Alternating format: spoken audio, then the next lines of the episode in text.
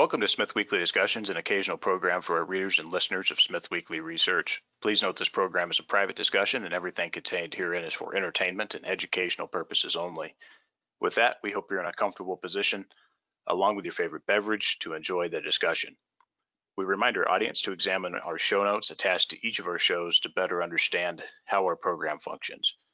Before we get into our discussion, we want to say thanks for questions coming from our audience at Smith Weekly, including Ben H., Uranium Aristocrat, Thomas N., Neil R., Michael G., and Carlos A.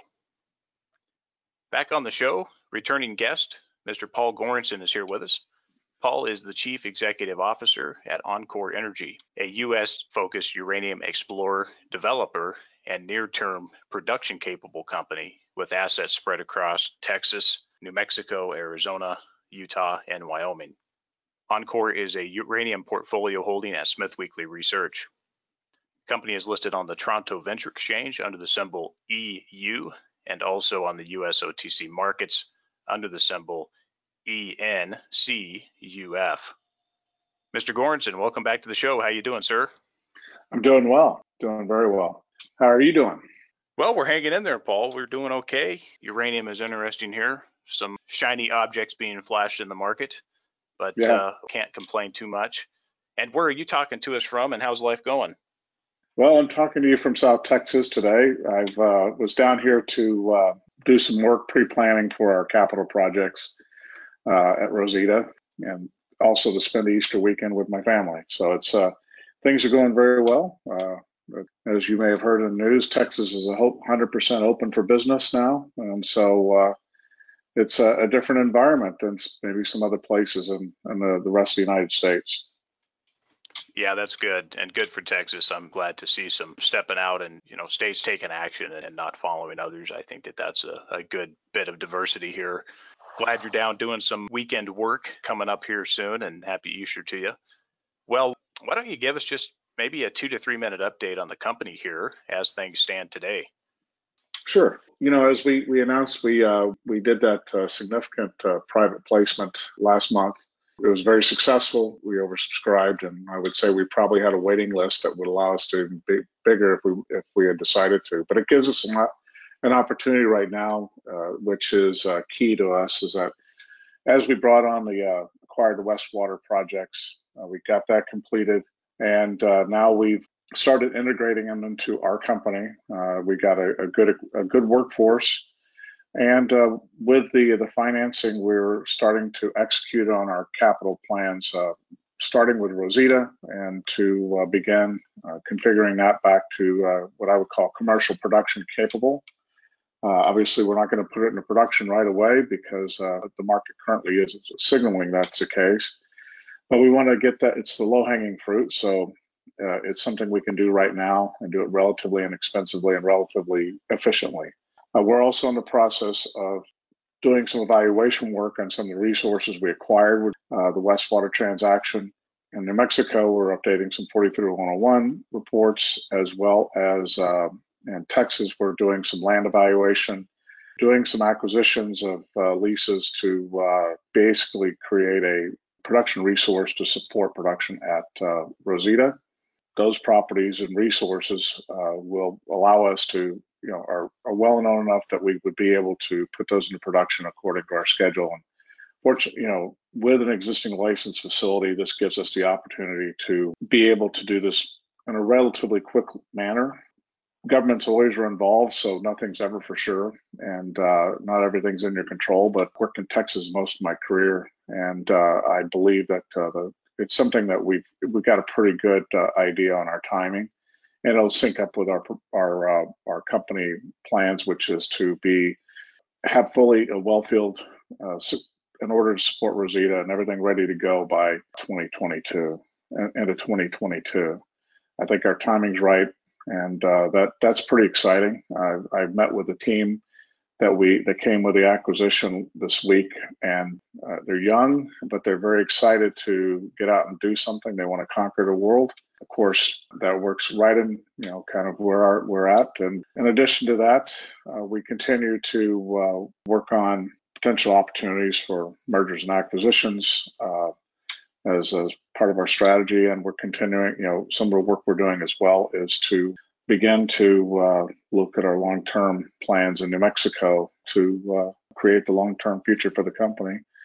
Uh, one of the other things I've been doing since January is meeting with util- nuclear utilities to get a sense on timing for demand, and uh, also just to introduce Encore, as as I think as our shareholders know, Encore has been a pretty low-profile company until recently, and uh, as uh, with my joining the company, et cetera, we've raised our profile, but in truth, the, the nuclear industry doesn't know who we are, so it's time to get uh, to start introducing ourselves uh, with the expectation we'll start to see some activity on the term contracting side uh, that we'll be able to participate in.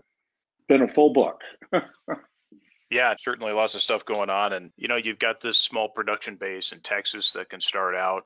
You're getting there and the ISR component and know that there's a lot of potential with not only existing projects, but other stuff that you guys could do to also uh, improve your position from a production profile standpoint over the next couple of years. And good to see you guys continuing to make progress where a lot of companies out there are really just churning the same old stuff. Sit here and recycle the paperwork, whereas you guys are actually making some good progress in this market. Um, so this 15 million, you know, speak maybe specifically to some of the plans with that capital here, Paul. And if you were to be conservative, how far will this carry the company until it is time to pull the trigger on development and pre production if we have a marketplace that remains stagnant through the rest of this year and maybe even into uh, early next year? If we did absolutely nothing, we could probably, you know, we do have a carrying cost now that we acquired the Westwater assets. There's no doubt about that assuming we did nothing but just maintain what we have right now, we probably could, the, the 15 million would last us about three years. If uh, we do our plans that we plan to execute upon, that is the, the build out at Rosita, as well as doing some additional drilling and acquisitions, uh, we're talking about two years. And uh, I know that doesn't sound like a big difference between three to two, but one of the things I've learned in the past is that you don't do everything, you don't go out and gold plate everything to begin with. You do things in increments, but also you do them in a, in a manner that uh, uh, you can manage your costs the best. So you're not taking off too big of a grab to where it's like the monkey holding the, the food trying to get out of the cookie jar. You know, you just can't let go at that point. I want to make it to where it's small enough bites to where if I have to, if the market doesn't, you know, when I talk about market, I'm talking about uranium markets, not equity markets. But if the uranium market doesn't respond like we expect it to, we have the ability to cut to uh, extract ourselves from what we're doing and, and maintain what we have. Uh, and so I've learned that lesson from many ups and downs in the in the uranium industry. I think this is would be my fourth cycle I've been on. I've seen people handling it very well and others not handling it so well. So I'm doing my best to be as prudent with what we're doing so that uh, I don't have to go make really difficult decisions at bad times. Well, Paul, it's good to hear you're not spending the money on finished goods like cake in a can, as I believe, as you do, that that capital is spent much better on other activities, specifically key activities uh, that can mm-hmm. actually return even better than that. You know, you guys do have some warrants that are in the money. It's always possible that those could come in early at this point, given where the share price is. And then on top of that, too, if the market conditions merit and the performance of the company continues to do well, then obviously it makes sense to maybe unexpectedly raise some additional capital that could be pre-production capital to get ready to uh, to do some stuff at Rosita and, and, other places. So I think that makes sense.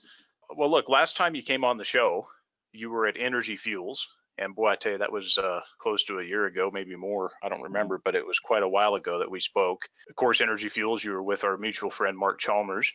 Why did you make the move from Energy Fuels to Encore Energy?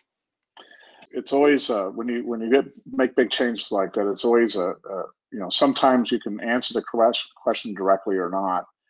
I, I will say that uh, my departure from Energy Fuels was, was a very amicable one. Uh, I talked to Mark Chalmers regularly by phone, and and uh, so it was uh, there's certainly nothing negative about that. It was just a uh, it was a need to do a reach point in my career. It's time. It was just time to do something else and uh, not for lack of uh, you know any disagreements or anything like that. It, it was uh, the energy fuels reached a point, uh, and their their strategy, and I reached a point in my strategy, and we both decided that uh, it worked for both sides' favor that I go out and uh, see what I could do on outside of energy fuels.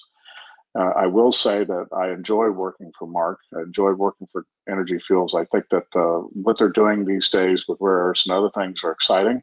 But I've always been one that wants to get out and get my hands dirty in the field. And uranium's been my career, my life. And so uh, this was the right move for me. And I think Energy Fuels is a, is good for it as well. You know, the opportunity to work with enCore was uh, wasn't planned, but it was an opportunity that uh, was serendipitous with our mutual decision energy fuels and so it uh, it all worked out good for it's like it's the epitome of not necessarily having life handy lemons but uh, and making lemonade out of it but uh, I would say it was a, a, way to make some really good lemonade when there really wasn't any sour lemons out there to catch that phrase. It was just everything worked out just fine for everybody. Yeah, and here you guys are, uh, you coming on board. I think Bill would agree that uh, this adds a, a, big piece of credibility to the company. It expands the company's capabilities, which I'd like to get to in a moment here. But uh, it also allows you to go out and work with a, a smaller company to build that up to compete with energy fuels and to compete with the UR energies and the peninsulas and the UECs of the US domestic uranium space, which I think makes sense. And, and here you guys are uh, on the cusp of really competing with these companies now. And so I think that's also important to point out. Paul, let's talk about M&A for a moment. I'd like your thoughts on M&A from the standpoint of the cycle, the point where we are in this cycle, and when it is most effective and why haven't we seen meaningful M&A so far during this cycle when I think you and I both agree that M&A makes the most sense early stage? Yeah, that's that's absolutely true. You know, the the, the whole uranium industry has changed dramatically since the last run up into the early 2000s, mid 2000s. Uh, in the mid 2000s, uh, you you could have single project companies that could uh, form. You know, there was enough excitement and everything else. But what we've seen is uh, the market dynamics changed to where you've got large state-owned enterprises out there that are able to uh, uh, compete on a large scale and actually uh, make the, the market, you know, well, where we're at today. But uh, you know, you're instead of competing just against uh, the other U.S. competitors like UR and, and, Energy Fuels and everything, you're competing not against them, but against the Kazatomproms, the Uranium Ones, and the the Cameco's of the world, and also various other large companies. And so economies of scale are not, you know, there's a couple of things that you, you have to get your costs down to be competitive. And one of the things that's become very apparent to me is that uh, as you have smaller companies trying to, to get, you become small fish in a pond full of a lot of very big fish. And they don't necessarily they don't necessarily eat you to get bigger. They they they starve you for food. In other words, uh, they starve you for revenue because they're able to go get all the business. And uh, it makes it very hard to have, and pardon the pun, in the uranium space, a critical mass to be competitive. And I see that uh, a, de- a defined need to have consolidation in the space. There's a lot of very good projects out there, and there's a lot of very good, there's good people in the industry, but it's hard when you're when all you're doing is competing against yourselves when truly on a global scale we're actually competing against countries so I see the need for uh, for M&A work to be able to strengthen the books of the company, strengthen the company strategy wise. I think now is the time to do it before things get too. The the one thing that became very apparent in the last cycle was that uh, once companies actually started getting operations going and everything else, uh, they they were already behind the curve with respect to delivering into the market. The other thing is is that the industry's contracted significantly and a whole lot of talent has exited the industry and gone elsewhere. And so you can have a great project and a great set of other properties as well. But if you don't have the means to get it executed, it, becomes harder to be present in the, in the uranium market. And so I think one of the things that, like from my experience, you know, working with uh, enCore has been that's what's exciting about it is because you have a management that uh, is experienced in M&A, but now with me getting on board, uh, now we've got not only do we have uh, experience in M&A, but we have experience in executing, and I see that as as our strength. And I think that uh, with respect to uh, other companies, you know, I think that if we can get beyond some of the egos and, and the pride of ownership and everything else and look at uh, making the bigger picture, making a stronger combined uh, approach, everybody profits in the end. But we have to get beyond some of the short term issues. Yep, certainly agreed. I think that the market will reward scale later on, maybe not now, and it will also reward good M&A movements in this market. And we've already seen that to some degree with a few transactions that have happened, smaller stuff, you know, not stuff that necessarily moves the needle per se, although it really has in some of these equities. And, and Encore is one of those with the Westwater acquisition. And so, absolutely, if we can get past some of the egos and the prides out there, you and I both know that trying to do M&A mid late stage, there's very little value left in that. Certainly late stage, we saw that last period, last cycle, we saw late stage M&A, which uh, didn't result in anything positive. Fully agreed here. And any sound operator knows that the early stage M&A makes the most sense from a value standpoint. And it's really just making sure that both parties see that and that's the important part to see that the combined company, you know, it's more or less a two plus two equals six or seven uh, scenario. And that's absolutely true. And there's very few places you can do that unless you're at the bottom of a market or in a bear market or just coming out of that. I think that's where assets go on sale. That's one place where the uranium space has not necessarily saw that and had any people take action where you go over to the places like in the copper market, for example, or in the gold market, you saw a lot of M&A happen for absolutely stupid cheap prices during 2015, 2016, and even into 2017, 2018, even just some fantastic moves that will absolutely rewarded later on in this market. Well, Paul, there's also been some voices out there on social media and elsewhere bringing doubt to the legitimacy of the company capabilities What's your thoughts on that? And perhaps it's been self serving for the parties who have been saying that, but what would you say about that? Well, first of all, I wouldn't have taken a job if I didn't think it was a serious, had serious opportunity and, and uh, going forward. I like to think I have a reputation of being able to deliver success, and I, I wouldn't have, you know, taken a job if I wouldn't have thought I could uh, deliver success to Encore and its shareholders. So I'll get that out of the way. With respect to Encore itself, you know, it, has been it's been very quiet. You know, as I mentioned earlier, there wasn't much activity. The assets are they're kind of you know spread out in different locations. Uh, but the, the key thing with that I see with the, the Westwater transaction brings is that it it brings some uh, near-term production capability. Uh, will I say it has world the, the in Texas we have world-class deposits? I'm not going to go say we do, but I do believe we can execute our plan and deliver uh, uh, production on our schedule. And uh, and that leads to bigger things. Uh, the I see a tremendous opportunity with the company. I think that some of the the people who have doubts about what we're what we're able to do, you know, I'm not going to go and get into you know a battle with them on opinions. Everybody's got their opinion, but I think that I've taken the approach is that I can't go I can't go and say I can deliver how about if I just deliver first or we deliver first? But I think it's about delivering results. You know, maybe you can get faith in us now.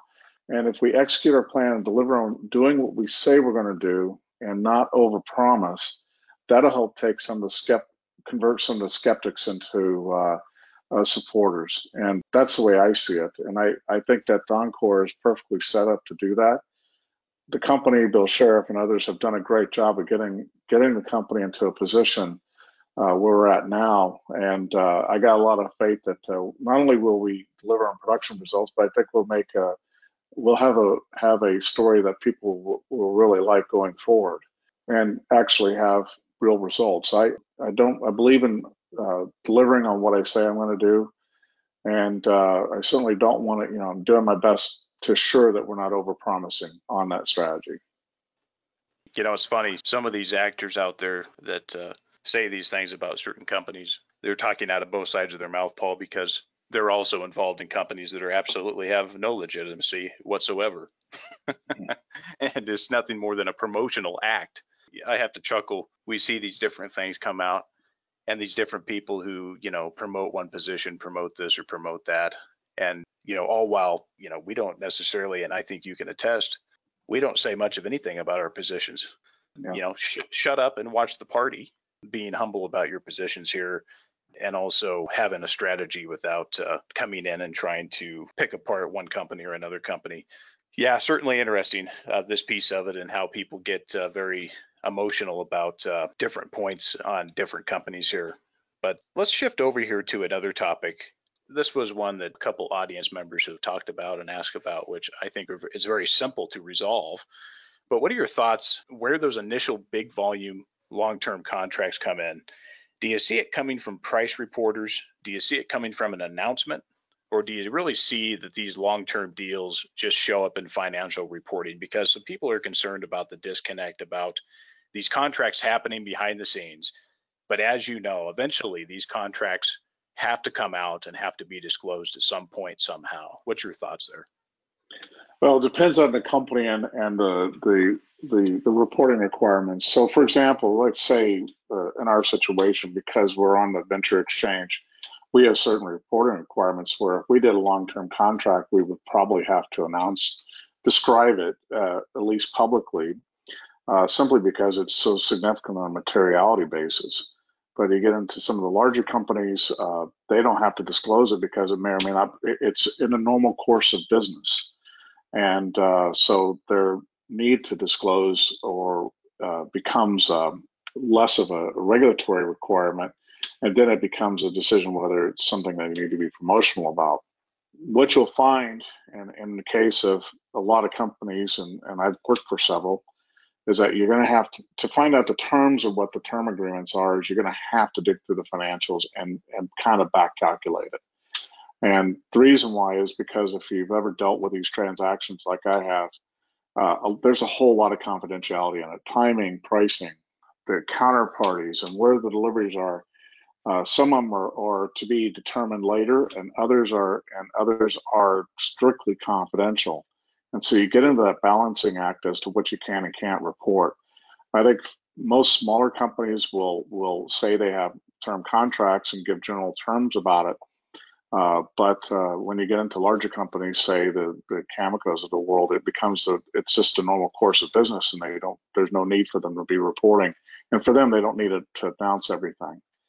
Uh, so it gets it, it just depends on kind of what the company's needs are and what the regulatory requirements are. I think, if, for example, if down the road, say we had a large book and we're delivering into several different contracts, and I'm only spec this is strictly hypothetical. Maybe we wouldn't be disclosing all the terms, but if we're just delivering on one, that's the only one we have, then it becomes more difficult. One to effectively, you know, use the financials as a means to to kind of report without reporting. You you need to suddenly become a little bit more transparent on what those things are. I, I know from the, uh, the, the shareholder or from the, the just the person, the average uh, member of the public trying to understand what these things look like, it becomes a bit of a detective work. It's just the nature of the way things are. Even if one were to do a spot deal, you would be, you could probably announce what the price is and general timing on when delivery is, but uh, you couldn't disclose to the counterpart. Likely couldn't disclose who the counterparty is, or or even the location where it's going to be delivered. It just becomes uh, you get wrapped up around the axle on some of these disclosure issues. But any company who's following uh, what they're supposed to do, you should be able to, you know, from their financials, be able to ferret that out until obviously there's so many transactions happening.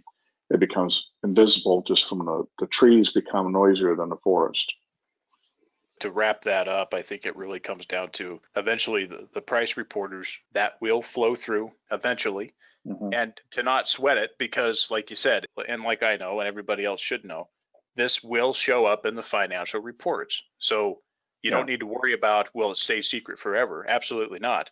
And then when that time comes, when there's so many contracts taking place, the big volume contracts is what I'm concerned with. Big volume yeah. contracts start taking place. At that point, a lot's gone well in this market, so you don't need to be worried too much about it because mm-hmm. eventually it will come through with price reporters. And again, the financials is the only thing that matters. As long as you follow the financials, which will trail, but they'll come in yeah. and you'll be able to see how that's happening. And so, announcement or not, irrespective, the big key is just pay attention to the financials and you'll be okay. You know, you just sweat it. Talk about jurisdictions here for a moment. How would you pursue further expansion into Wyoming here, Paul?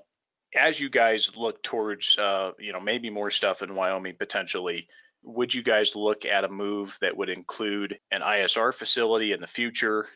Would you guys expand further into Wyoming? I know you have some projects there now. And then what would you guys do from a production standpoint in the future? Well, uh, focusing on Wyoming, first of all, uh, as I think most people know, I, I, spent a lot of my career. You know, I, I, talk about Texas a lot because that's where you know I spent most of my life, but uh, spent significant amount of time up in Wyoming, and and uh, one of the things I did back when you know before when I worked for Cameco and then with Uranerz and Energy Fuels was push to uh, get the federal government out of the decision making process on licensing. Uh, and the reason why I did that was because Wyoming having great resources and uh, a, a, very solid state to do business in, a great state to do business in. Uh, the federal process was burdensome. It was long. It took a long time, and it was very expensive. And when I speak of that, it's for the from the Nuclear Regulatory Commission, and and having come from uh, states like Texas, where the te- state of Texas is the ultimate regulator for uranium mining uh, and, and production. Uh, it's it's based effectively one-stop shopping. You're dealing with one agency. It's local. You can drive if you got an issue with a with a, the licensing process or whatever. You can go to go directly to Austin, Texas, and deal with it. And when I started, you know, I've worked in Wyoming several times through my career, and one of the things that became very clear: as long as the Nuclear Regulatory Commission was regulating it, not to to besmirch their staff or anything, it's just their processes and everything else it was taking five to six times longer uh, than it was in an agreement state, and it was costing 10 times more. And the other thing is, if you had an issue, you had to go to Rockville, Maryland, not to Cheyenne, Wyoming. Which uh, anybody who knows Wyoming, Cheyenne's about as far away as you can get from any place in Wyoming where the business is, just by the nature of how the state was uh, became a state, a territory and state nonetheless, is that uh, you know it became very important. Let's and so I led an effort uh, to to drive Wyoming to becoming an agreement state. I got a lot of a lot of the, everybody in the industry was on board with that. It took a bit to get it started, and then we came. Uh, we got a lot of support out of the, the legislature, and the governor was very supportive of it, and we got it done. And now, you, as you've seen some from some of the other companies, whether it's Ur-Energy or Peninsula, you've seen that, that they're getting, you know, the, the timing to get licensing and, and, and permanent activities accelerated significantly. So making Wyoming much more competitive. And, and when I say that, I, I, it's it's an important statement to say Wyoming is much more competitive than it was because in the last cycle, the Texas operations in the U.S. that's where you saw the production growth was in Texas. Wyoming had the biggest opportunity, the biggest investments, but they came on later. Actually, a lot of them didn't even start up until well after Fukushima. The Fukushima incident occurred, so it, it put them behind the curve, so they missed out on the peak. And so that was uh, that's why I see you know Wyoming and, and Texas as being uh, the best place to go. And, and we do have properties in Wyoming. They haven't been we haven't fully evaluated where they place in a potential production uh, plan. That's the next iteration that we're doing because I see Wyoming as as another opportunity for growth for Encore. We talk about Texas, we talk about New Mexico because that's where our assets are. But I see Wyoming as an opportunity for for growth as well, whether we do it organically or through M&A. Uh, I think it's it's a great opportunity. I have uh, you know there's I, I, have a lot of you know I know where all the projects are up there. I know I know the, the properties fairly well. Uh, but I see the political environment in Wyoming is very supportive as well. And uh, when you talk about jurisdictions, uh, in the U.S. side, having uh, assets in what we call agreement states is a big plus because it accelerates your ability to, it puts everything in the state control. Where there's issues, the only place where there's issues in Wyoming is where you have significant federal ownership of the surface. Minerals are okay, but it's the surface estate uh, where you have to go through the Department of Interior and Bureau of Land Management, uh, particularly with the new uh, administration. It's still unknown territory as to what that's going to be. But uh, where you have state leases and, surf and, and private surface, boy, it's a it's a great opportunity. And even on the federal side, I mean, it's manageable. It's not certainly not what it, it was when the NRC was in charge. from Encore's perspective, I see Wyoming as an upside opportunity for us. Agreed. I like it too, and it's a good place to be. And what are your thoughts on Nebraska? You know, it's a place that I often forget about. What do you think? Does Nebraska have any future here for uranium mining? Um, and do you guys have any interest there? I actually had an opportunity to work in Nebraska because I worked with Cameco and, and was in charge of the, the, the, the Crow Butte operations as part of my portfolio. I, I, find that Nebraska has great opportunity. There's good resources there. Good resources haven't been exploited yet. What's hampered Nebraska to date is the fact that there's only been one operator, which has been Crow Butte. It's been tougher to get a foothold in it because uh, the, the, the company, you know, obviously Cameco through its uh, long-term ownership up there has been able to uh, control a lot of the properties. But I think that the state is very favorable for uranium production. They are still a, a non-agreement state, so that means that they have the NRC does the regulations, but that could change. They have all the rules in place. They just haven't activated them yet because the state decided that uh, way back uh, 20 years ago or 30 years ago that they weren't going to burden uh, uh, one project with the, the, load for the entire uh, regulatory environment. And but now with the more fewer companies into the NRC world, you know, there may be an opportunity there. But I see tremendous upside. Uh, first of all, the it's all private land. Uh, the mineral resources are well understood. Uh, there's there's opportunity. The state is experienced in regulating in situ recovery, and almost all the uh, the, the, resources are in situ. And with the, the, performance that you've seen out of the Crow Butte operation of safety and environmental protection and production, I think it's created a, a favorable view of uranium mining there. Now, there's always going to be public members who are opposing of uranium mining for a lot of reasons. But I think from a perspective of, uh, of uh, project risk, I see Nebraska being there. And it always gets lost on the radar because uh, unless you've worked for Cameco and you, or, or, worked on the Crow Butte project, it doesn't come into your, you just don't see it all the time. Uh, whereas, you know, you've got a lot of players in Wyoming, a lot, and Texas, as, and New Mexico, and other places where there's been a lot of people who've worked in those environments and everything.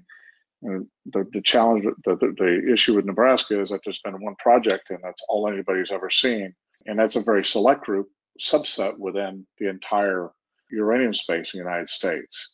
And uh, but I do see opportunities. I haven't looked at like you. I, I haven't looked at Nebraska from a Encore strategy, but certainly I wouldn't exclude it. Uh, it's certainly there's some opportunities there, but uh, you know you can only do so much with limited people and limited capital. yes, Nebraska certainly has some potential, and uh, you know there's even interest in places like Oregon, which would uh, almost never happen yeah. in, in, this environment. So let me tie that back in because you mentioned Cameco, Uranium One, and Cameco. Really, their assets in the U.S. are really non-core to their business. Yeah, and you know their assets. Mm-hmm. Any thoughts on those assets? And do you think that uh, Encore would have any interest in either Cameco assets or Uranium One assets here? I'll answer that with a yes, and uh, then I'll qualify. Excellent. It all depends on the terms of the, the acquisition, but yes, they, they've got good quality assets. Both of them do. Each one has uh, their, there's always issues on everything, right? And and some of it's uh, uh, decommissioning liabilities and being able to pick it up. And so they both have liabilities associated with them, and, and you have to be willing to take on those liabilities to to get the upside for the assets. Both of them have a lot of upside, and having physical processing facilities with experienced workforce is a is a big big plus. And i know both of those companies assets very well. Uh, i would say that uh, all of them all of the above interest me. And uh, it's just a matter of getting to a place where you can get to terms uh, on those. And they they've as you know cameco's put them up for sale in the past and uh, that all came to basically a stop, you know, when Ur-Energy and Energy Fuels kicked off the 232 investigation. And uh, I would say that uh, if someone came in with the right offer, that uh, you probably could get Cameco's attention again. But I'm not sure. There's certainly no incentive for them to do a yard sale, so to speak, and sell off small assets. I think in both cases, you'd have to be looking at the entire transaction being the entire company, you know, those assets. Yeah, interesting stuff there, and we'll see what happens uh, in the future there. But definitely to the both of those companies, you know, it really seems to be non-core at this point, and their pipeline strategy is at this point undefined. We mm-hmm. haven't seen a lot of activity coming out of those companies uh, when, in fact, we would say that they should have looked at some assets and should be looking at some assets here to grow their pipeline, but that apparently does not seem to be in their view. Um, coming back to Texas for a moment, let's get your view here. And I know you guys are working on this, but talk about how you guys are going to grow your presence and production base in Texas here. I mean, you have a very nice baseline. Expand a little bit more on what you said earlier. What's the plan with Texas here? You know, as uh, if anybody's uh, followed Encore for a while, uh, we have what's you know a large what we call database, and so and I've brought in some experienced, uh, a couple of experienced geologists to to uh, help out with uh, the the planning and, and and acquisition approach. So we we are actively leasing properties now, and and mineral interest to with, within areas that have known resources. And uh, it doesn't take much. There's, you know, there's no real need to go out and do any greenfield exploration. There, the, back in the 70s and 80s, there was tremendous amounts of exploration that was done in South Texas because it was seen as the upside uh, for some of these companies, whether it's Conoco or Exxon or any of those what we've been able to do is acquire the data and information on those properties. And right now, we're in the process of exploiting that database, focusing on a couple of targets right now that have known resources on them and, and establishing those uh, in, as uh, future production and getting those into the licensed uh, uh, capacity of Rosita, as well as we're looking at other projects to be to expand that out that uh, resource base that would feed Rosita. So it's a, we've got a strategy. Uh, the only challenge is keeping us from executing faster on it is bandwidth. And when I say bandwidth, it's just that I've got be judicious on how you know on how many people we bring you know hire, et cetera. So we're trying to I'm trying to manage the bandwidth of our our people to be able to uh, keep assessing properties. But I'd say we're very active on that and it's getting pretty exciting. We've had some successes, I would say, and I, I can't go into the details, obviously, because they're private transactions, but uh, I can say we've been successful, and it's uh, it's exciting, and it uh, helps firm up what I believe is our strategy going forward. And I do see future opportunities as well for bigger targets. That's the one thing that uh, gets, uh, but we got to start little to get the production feed coming in for Rosita so we can establish out of cash flow to do the other acquisitions rather than do, or, or at least have the ability to support any financing through revenue to be able to support expansion to further projects because I think there's a whole lot of opportunity there. A lot of people don't realize is that Texas did produce historically produced over 80 million pounds of uranium, and a lot of that, about half of that's through in situ recovery. And then on top of that, there's just a tremendous amount of opportunity. The USGS has done some wonderful work on, on assessing, looking at all historic data and the historic NURE data, and there's just a tremendous amount of resources down there that provide a lot of upside uh, and opportunity. And I'm not talking blue sky, I'm talking about near term, you know, it, it's near term uh, opportunities. And we're, we're working on that right now. Like I said, it's pretty exciting for me. I, you know, we get good news every week that, uh, yep, we're, we're on we're on track, and and uh, I think that's an opportunity. Now, like I said, uh, it's going to take a lot of work to build the critical mass to make this a long term. When I say long term, a big big enough uh, uh resource base uh, to where it could very likely operate both Kingsville and Rosita. That's simultaneously, but I, that's what we're working on. On the listed junior side, Encore and Laramide probably have the most New Mexico exposure. Talk mm-hmm. about the New Mexico pipeline for a moment. And do you see any interaction with Laramide in dealing with developments there in New Mexico? So the uh, with New Mexico, we see New Mexico as a longer strategy. There's a couple of reasons why uh, that, uh, but the main one is that uh, you know the legacy of historic uranium mining in, in New Mexico has created some legacy issues that have to be addressed uh, prior to uh, uh, getting, you know, for lack of a better term, as we work in the ESG environment, the, the social license to be able to operate. We could do everything right uh, on the the, regulatory side, but if we don't have the ability to uh, convince the, the local communities that we need to be operating, it creates an, uh, basically an uphill battle on the regulatory licensing. So we've taken the approach that uh, we need to do some inroads into the local communities, focusing on uh, the Navajo communities that are, are uh, uh, near where our projects are. And uh, we see that as a, you know, it's going to be a bit of a time to do it. You know, like talk about five years. That's probably the right window, but it's to work not only with addressing some of the issues that, you know, supporting the, you know, you know, one of the things I've been very active on uh, with respect to the Navajo issues is to address a lot of the abandoned uranium mining claims. These are all federal responsibilities, but uh, working with leg- congressional staff and, and uh, both folks in the House and Senate side to, and in, in the previous, in previous administration, uh, to uh, drive the cleanup. There's there's money available and to drive the cleanup for these because one thing I've learned working in a Navajo community is that no one's going to want to look at new uranium projects or even even even though they're off the reservation, but they don't even want them in their communities until we deal with the legacy side. And that's a lot of it has to do with just how the practices were done back 50s, 60s, and 70s before a lot of the environmental and safety laws were enacted.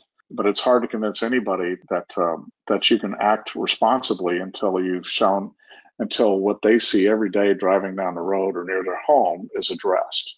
And so, and you know, you go, well, I've got you know, I've got my license, I've got money, it's my project, I can do what I want to. But really, in truth, in that area, it's very you know it's it's just a, you, you've got to be aware of what's going on in the local tribal communities and uh, uh, i think that's important that's something we've looked at we're looking at ways to to provide opportunities for uh, something more than just uh, a few couple you know a couple of jobs and maybe a park or infrastructure you know small infrastructure project or something like that in the local community as a means to get in but creating true opportunities for the community uh, going forward in the, some of the sense like uh, what we've seen up in Saskatchewan with some of the work that Cameco's done, as well as other places in the U.S. And so that's part of our strategy to give us that social license to operate in New Mexico with respect to laramide and the ability to operate.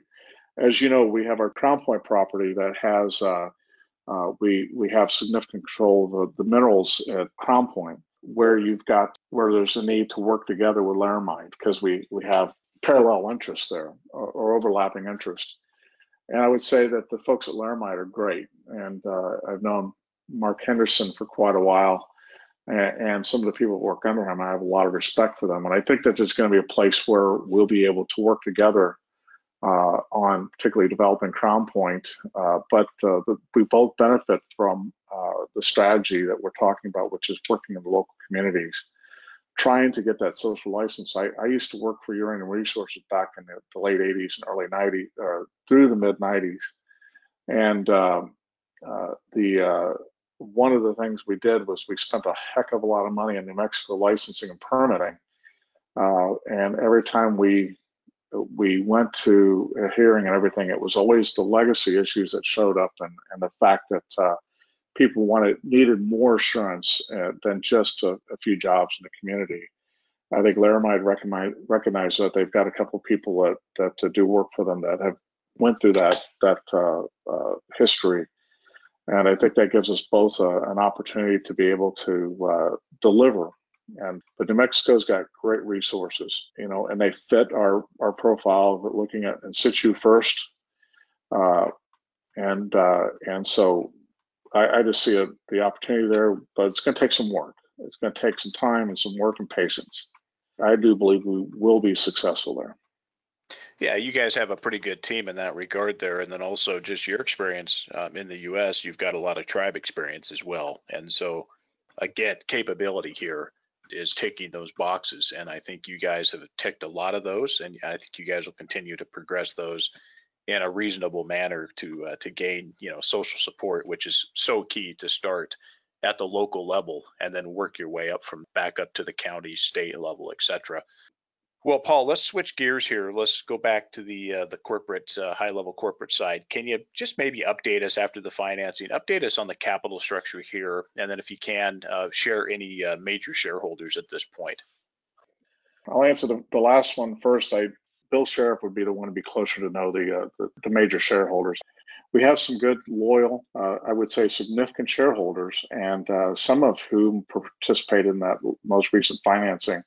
They have a lot of support for us, but uh, as far as the details on that, I don't have those details. I apologize for that.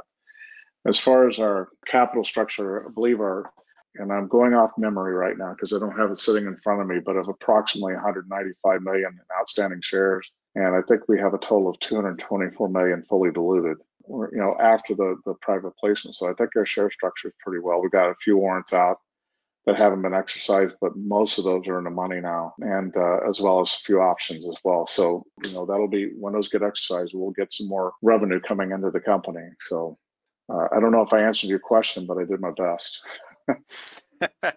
no, it's fine. And I know that there's at least two major institutions there, you know, obviously one of them being Power One Capital, uh, which is, Yeah. is there is a strong one, uh, major shareholder that of course is not uh, reporting, but uh, nonetheless a, a pretty significant and important partner on that front.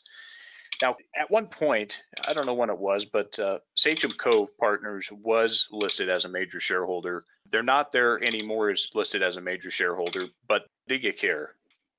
Well, obviously, you know, I have a lot of respect for Mike and Tim. Having their support is always a good thing. So, it, yeah, I say I do care because I just respect those guys. But it's not. We don't see it. You know, from my perspective, whether you know they have their own investment uh, decisions they make and where they want to put their money, and obviously they've made. We, I believe, they've made good money on their investment in Encore, particularly over the last, you know, since uh, last fall or late summer, you know, well advised to take those profits. So, but uh, do we need them going forward? You know, it's really up to them. Uh, I think that we're we're okay where we're at and, and where we go forward. But uh, you know, I go back to that story about uh, you know wanting to prove yourself and you know needing to to demonstrate results. I think if we when Encore is act, we're actually showing that you know although I've been able to demonstrate we are executing on our plans, but show that the, the results of that execution, I think that uh, we may see them become, you know, maybe they'll become more visible, et cetera. I just don't know. Uh, but uh, like I said, I got I got a lot of respect for those guys. Uh, they have they're true believers in the uranium markets, and uh, I've had t- an opportunity to spend time with them. And you have to earn their, you know, I want to earn their ownership if they choose to. Absolutely. There's a lot of factors to that. You know, whether it's Smith Weekly owns shares of a company or has recommended a company, or it's uh, Sachem Cove or Sprott, any of these other companies, and I have respect for all of these groups, certainly for Mike and Tim. No secret there, obviously. But just because they're not listed on a roster, it's, it's irrelevant. It really is because number one, there may not be a reporting requirement. They may be a shareholder and don't have to report you don't know what size they have. Mm-hmm. It to me, it doesn't matter. It, it, doesn't matter just because you know it's not recommended by Smith Weekly doesn't mean it's not a bad, a good or bad company. It doesn't mean anything. So the the right. whole point of oh well we got this this and this that doesn't matter. Uh, obviously there's a disagreement. Uh, Power One's still a shareholder. So oh, yeah. to me, Paul, I don't go out and look for a brand name on a share roster to make my decisions. I don't agree with half the stuff that Sprott does. Are they a good capital allocator? Absolutely. But do I agree with everything they do? Absolutely not. So yeah. if you're just scanning shareholder rosters in this sector, you're not doing enough. You're doing yourself a disservice. And no disrespect to any of them, but just because they're not on there or they're not talking about the company doesn't mean anything to me. You got to dig deeper. Yeah. You have to bring in a lot of components. There's a lot of pieces and parts to this. I remember yeah. the days when Encore was two cents, two and a half cents. Matter of fact, I had it. I owned it again, there's lots of different components there. You know, we'll see. We'll see at the end how this all comes together. These horses and jockeys are still banging around in the gates inside the stalls. Uh, the yeah. race has barely started, and the finish line is a long ways away. And how each of these companies performs to that finish line, because we're all going to be able to witness it as long as we're still alive, we're going to be able to see how this all ends. And so I think people uh, need to be careful about just going around and well, if you know if Sachem Cove doesn't own it, uh, you know we better not touch it. You know, or Smith Weekly doesn't own it, we better not touch it, or Sprott or any of these other companies, Power One, etc. Take that with what it is. Right. Yeah, you know, come on. So I want to talk about a listing for a moment. You guys are still TSXV listed. Market cap's up there. I think it's uh, around the 200 million threshold, roughly Canadian. What's your thoughts on potentially uplisting to TSX or the NYSE Amex? You know, when do you think that's prudent? What are you guys planning on that front, Paul? First of all, we, we're evaluating the opportunity to do that, uh, to um, uh, basically get on a, you know, move to a major board. Probably we see the opportunity by moving to a U.S. major trading platform because you know it gives us that ability to to uh, reach those uh, that shareholder base, it's, which is much larger. Uh, so we we're evaluating those. Um, we hope to have something you know moving that direction, hopefully this calendar year, but uh, it's really going to depend on one on on where the equity stands, what we have to do to qualify. You know, there's there's a uh, there's a benchmarks you have to meet to to uh, get onto those exchanges, and it's not something that happens overnight. It takes a lot of work. And so whether it's TSX or NYSE uh, or even NASDAQ, it's going to take some effort to to make those moves. But it's definitely we we see that as our next step. That's uh, our, our, our next graduation point, so to speak. Uh, we definitely have that built into our plans. I just don't have any sense of time. I, nothing I can do on a sense of timing right now. Uh, but uh, it's definitely something we've been working on internally to make that to get to that point where we can make that decision. Hopefully, we'll be able to do something on with respect to this, if we're successful in some of these M&A work and everything to make that happen uh, as a as a as a mechanism to get there. But uh, obviously, we're going to continue to pursue with our current plans, and uh, that's one of the things we see down the road. The sweet spot to me seems to be in watching this sector a lot and studying a lot of these companies, not necessarily in the uranium space, you know, over in the other sectors as well within the natural resource business. Is you know the 500 million market cap area is, is kind of the entry level to me for the Amex mm-hmm. listing um, on the New York Stock Exchange. I think that level is roughly where you want to be, obviously in an earlier part of, of the cycle, of course. And so I think that that is to me the area that you want to go. And then, you know, if you're a domiciled company in Canada, you know, the TSX makes sense to have that as well. So having that dual listing, I think that makes sense because we've seen a lot of rewarding coming out of the, the earlier stage. You know, these companies like Energy Fuels, UEC, you know Ur-Energy the liquidity that they have on these exchanges uh, you know certainly is helpful coming out of the gate here. But I, I, like that. I'm glad you guys are looking at that. That is important as we go here. And to do it relatively earlier in the cycle i think makes a lot of sense rather than doing it towards the end. On another topic here paul hypothetical scenario. Uranium is 55 a pound today. The company has decided to produce and sell into spot at rosita maybe there's a long-term contract, but for this example, uh, that doesn't matter. How long would it take for that first cake in a can? And then what approximate total cost per pound? If you can give us just a ballpark, I know that you can't give us an exact figure, but what do you think there would be a reasonable goal on cost, assuming that uranium was 55 as we're talking right now today? What's the time frame and what do you guys think your cost would be? So our time frame, assuming all the sails are all the wind is in our sails and and uh, the the creeks are running, et cetera, et cetera. Uh, we are you know, we're shooting to be at the point where we can deliver produce yellow cake in a can in 2023 by mid 2023. Uh, now that's assuming everything goes in the right direction and everything happens as we expect it to obviously a lot of things go there their market has to be there et cetera but let's assume in the $55 per pound market uh, and uh, assuming we move forward with these projects based without having a PEA, I can't give you precise numbers, but I'm going off my experience. We believe our costs will be below $40 per pound all in. And that's uh, depending on who's qualifying it, et cetera, but that would be everything except for, say, corporate costs and SG&A.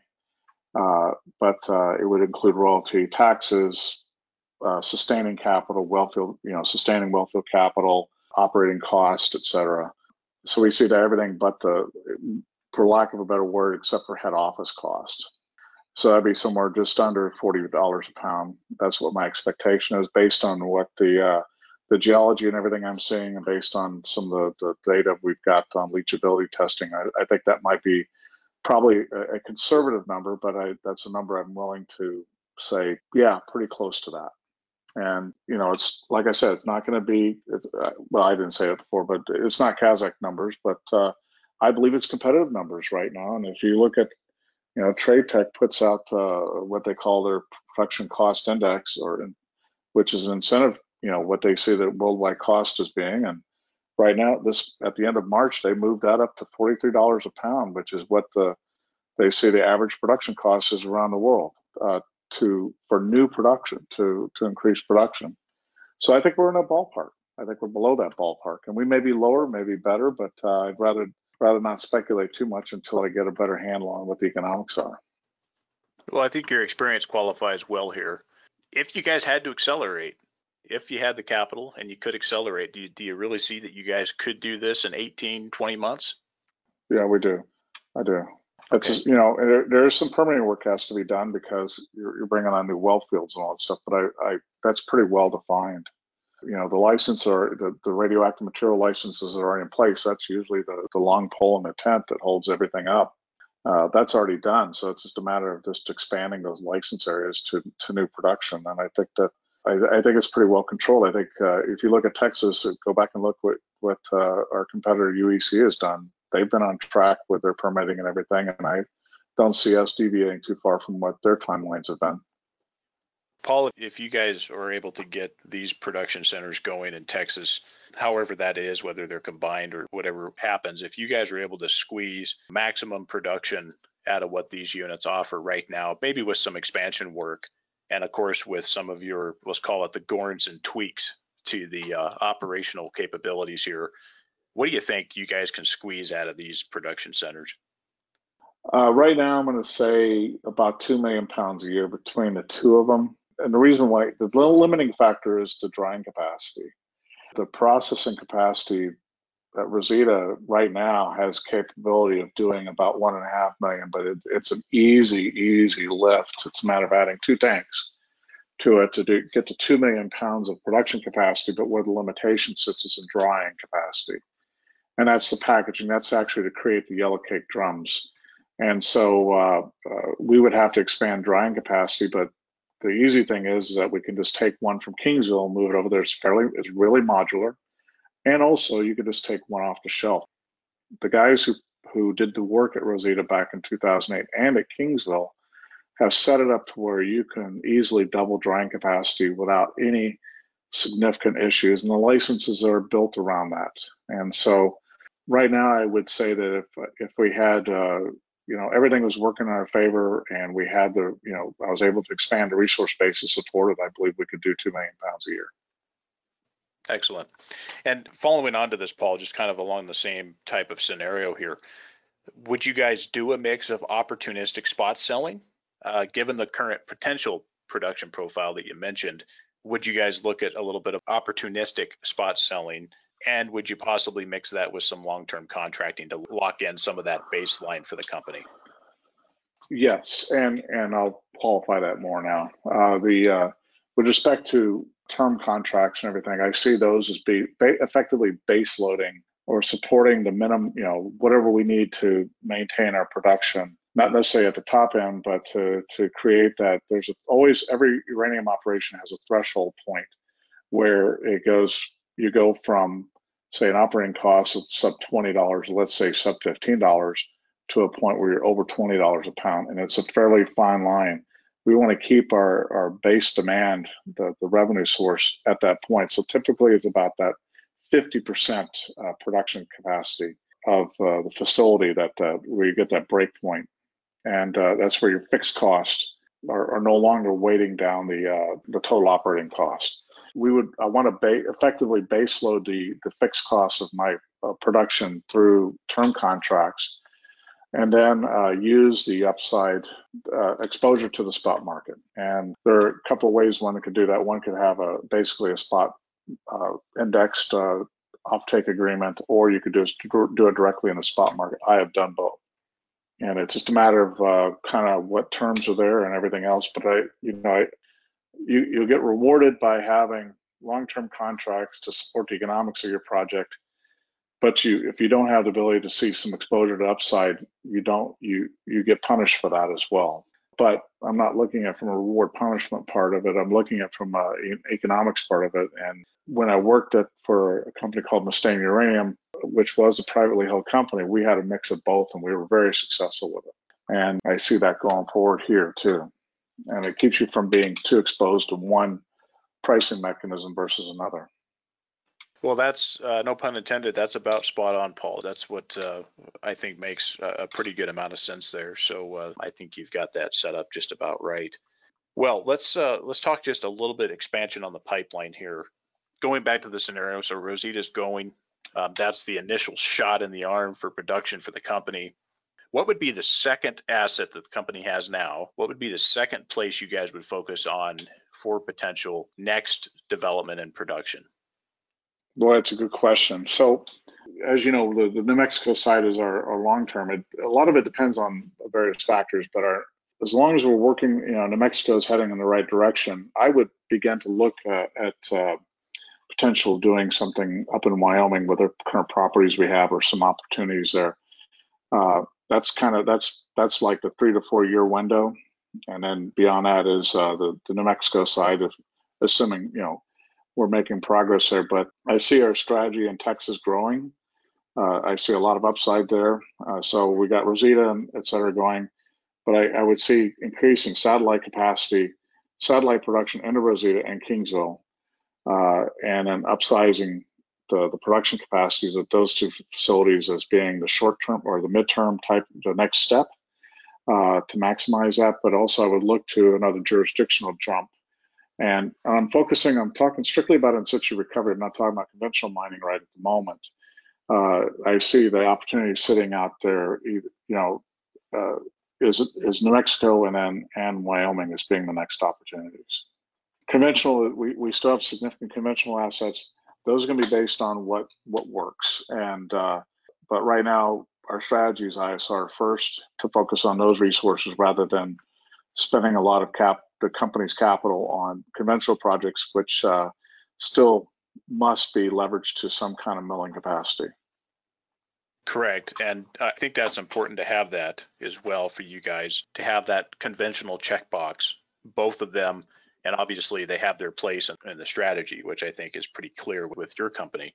Just going on to that here, with the increase in uranium equity prices, has that made it more difficult to acquire new projects in the US because of obviously one valuation and two some of these beaten down prides and egos and really demolished people that just want to get out of the sector with the increase that's happened. Now that these people are starting to get a little bit more optimistic has that increased the difficulty to do project acquisition? It has has certainly created some challenges. So yeah, I'll just give you kind of a uh, an obtuse example. You know, you know, there's some assets that uh, you know that we looked at that were owned by somebody else, and and uh, by the time we put our offer in and and uh, the the equities were taken off, it becomes much more difficult to to stay uh, within something you know within a cost that's reasonable. But also the expectations change dramatically and it does create those you know when i talk about expectations and uh, that's where some of the egos fall in and uh, well maybe i don't need you guys. Uh, maybe we can do this on our own etc that's going to take a little time to percolate through. I, I would say that it's everything you know our valuation went up along with everybody else's valuation up so the numbers get bigger but uh, the the the the hit the, the bottom line impact is uh, it's probably going to be about equivalent. It's just going to be able to get to terms that have bigger numbers, more numbers to the left of the decimal place, uh, and millions of dollars in valuation to get there because simply the equity prices have changed. Even if you're looking at purchasing something on the outright as a from a private holder, uh, the fact that the equity prices have moved uh, also makes the that uh, more expensive. You can't just go claim poverty and get something on the on the cheap, you have to be a little bit more judicious on how you go about messaging. But uh, I, has it precluded opportunities? No, but it's just made it more difficult to get to a point where you know, as long as valuations continue to move up on the equity side, it becomes more difficult to uh, set a point where everybody feels like it's it's amicable. Yeah, absolutely agreed. I think that's what is starting to happen here. And I think you and I both also agree that this is still generally rounding errors. You know, in the big picture here, it still has a lot of value to be had. That should be encouraging still, not discouraging. And then the other part that you said in looking back at, at Encore's performance, all equities have gone up in valuation, but Encore has gone up more. Yeah. Certainly from the two and a half cent level that I remember, but definitely a, a interesting set of circumstances here. And let me just, before we wrap up, let me just follow on to this. At this level, do you think that the optimism drops off again? The equities come back down. Maybe we form a higher low and that there is still a potential window later this year and maybe into early 2022? Or do you think that this is uh, pretty much in the history books? No, I, I think that uh, we're going to, you know, two months ago, I would have said uh, that uh, uh, I would have expected a pullback on on equities, and that would have made things a little bit more rational. But I think what we've done now is basically it's we've shifted to where we're basically creating a whole new uh, point of uh, you know, support level. So I think that uh, now we just have to establish terms that are at these levels going forward. And I think there's still opportunities.